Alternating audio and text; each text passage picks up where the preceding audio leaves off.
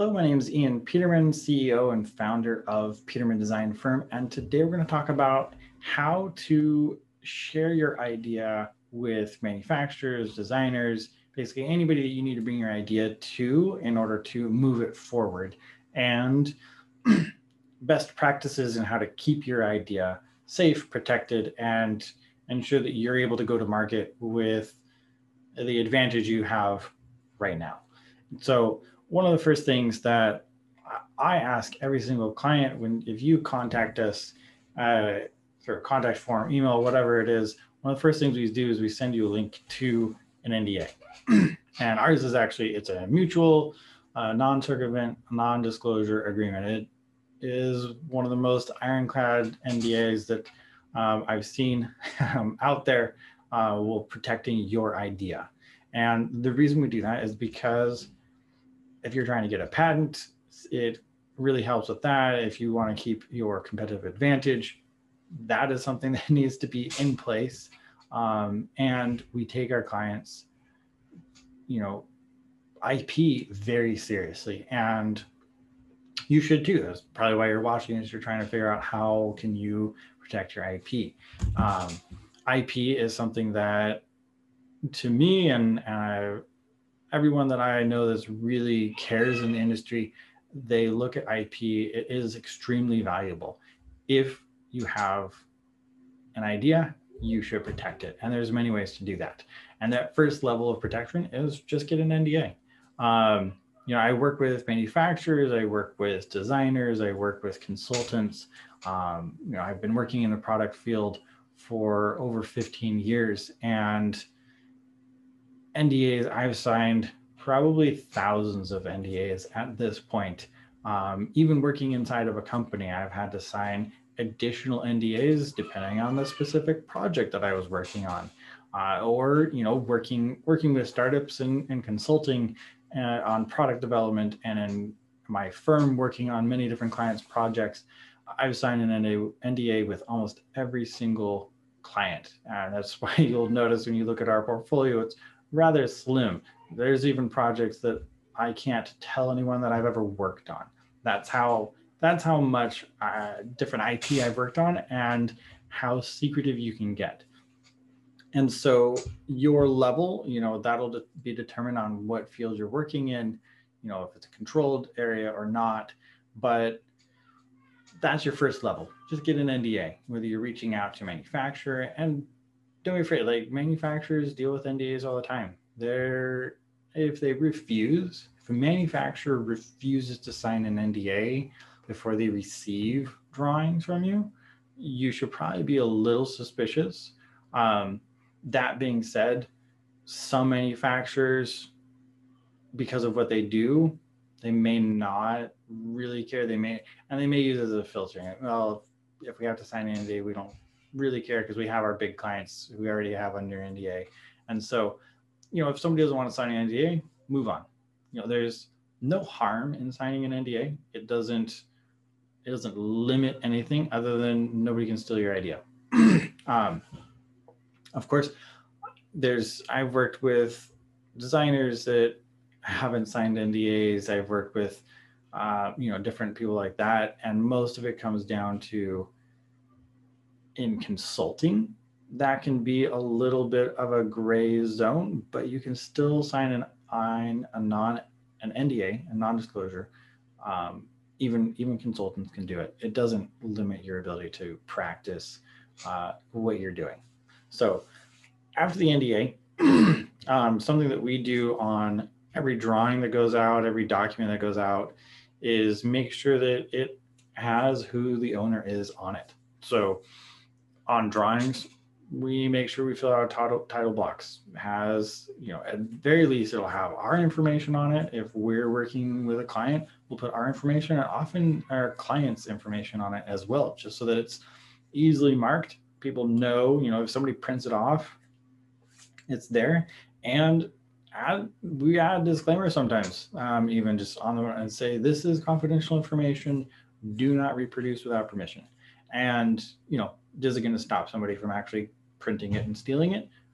No, it won't actually, you know, it doesn't physically stop someone from doing it, but it does put it on there so that if somebody if it is floating out out there, people know it shouldn't be out there, and you know the the people out there that are kind and law abiding and friendly and and care about other people's stuff will just destroy the document and go on. Uh, you know, it's like the email disclaimer. We a lot of people put in their signature. You know, this is confidential information. Don't share. If you got this by accident, delete it.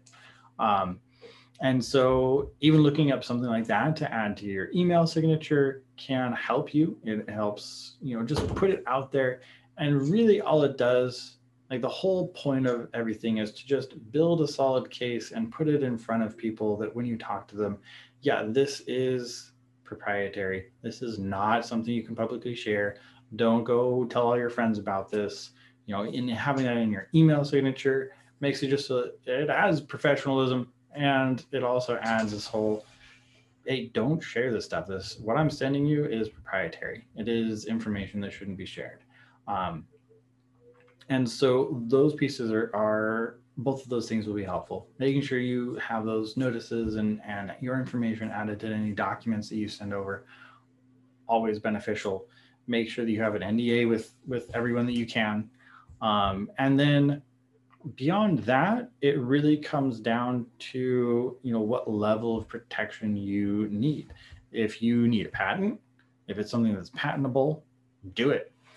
Know that there are many companies out there producing products that are not patented and actually can't be patented now because they've been out there. They've been in the market. They've there's nothing patentable about them now, uh, and they're those companies are doing fantastic. Uh, that's not for everyone. So it really just depends on kind of a cost value analysis on your part of whether that's required. But patents are wonderfully protective. They are some of the most protective uh, legal documents that you can receive for your idea. There's, you know, different kinds of patents. There's design patents, there's utility patents, and more. There's trademarking, copyrighting there's all kinds of ways to protect your idea so when you start sharing it, uh, it is something that is protected and people know. Like people can look up a patent and it's from a third party office. It's not you just saying, oh, I have a patent. It's you giving a patent number and then able to reference it based on a database. And so those are kind of your those are your levels and even with the patent i would still get an nda we signed we sign ndas with companies that have patents often as well. So, you know, there's a lot of information. There's the actual patent, but then there's all the things and all the documents that go around actually producing a product that you want to protect with an NDA. And so, that NDA first level, making sure that your contact information, your information is in and attached to all documents that you send. You know, some little disclaimer on your emails, always handy. And then lastly, if you need that level, patenting. Um, and you can do, if you're in the US, there's provisional patenting. I'm not entirely sure about other countries as I haven't uh, been too much involved in international patenting. Uh, my focus has been more in US patenting. So think about that, look at those. A provisional patent can be a nice little stopgap to help you in, in doing this. And after that, just work with people that are that you want to work with. Check them out. Make them make them sell you, so to speak. Let them show you how well they're going to take take care of you. Talk to them about their process. You can always ask companies, what do you do with the documents that I send you? What is your security protocol? How do you keep your database from being hacked? Right?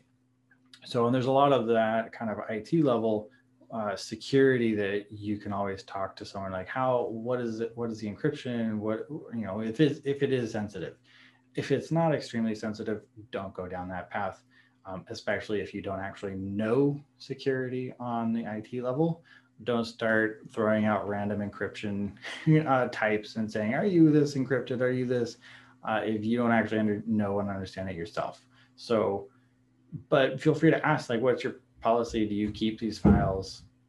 Do you have a record? What does that look like? And make sure your NDA, you can include in your NDA a term of, okay, well, if we can't, if we terminate this, um, I want everything back. everything has to be deleted, purged, or sent returned to me. Um, and that's pretty standard in any NDA. And you know, there's lots of great templates online, but those things, NDA, put your name on everything and patent it if you need to, and you will be well protected and you'll be able to take that idea and go to uh, any manufacturer, designer, design firm and get your product developing.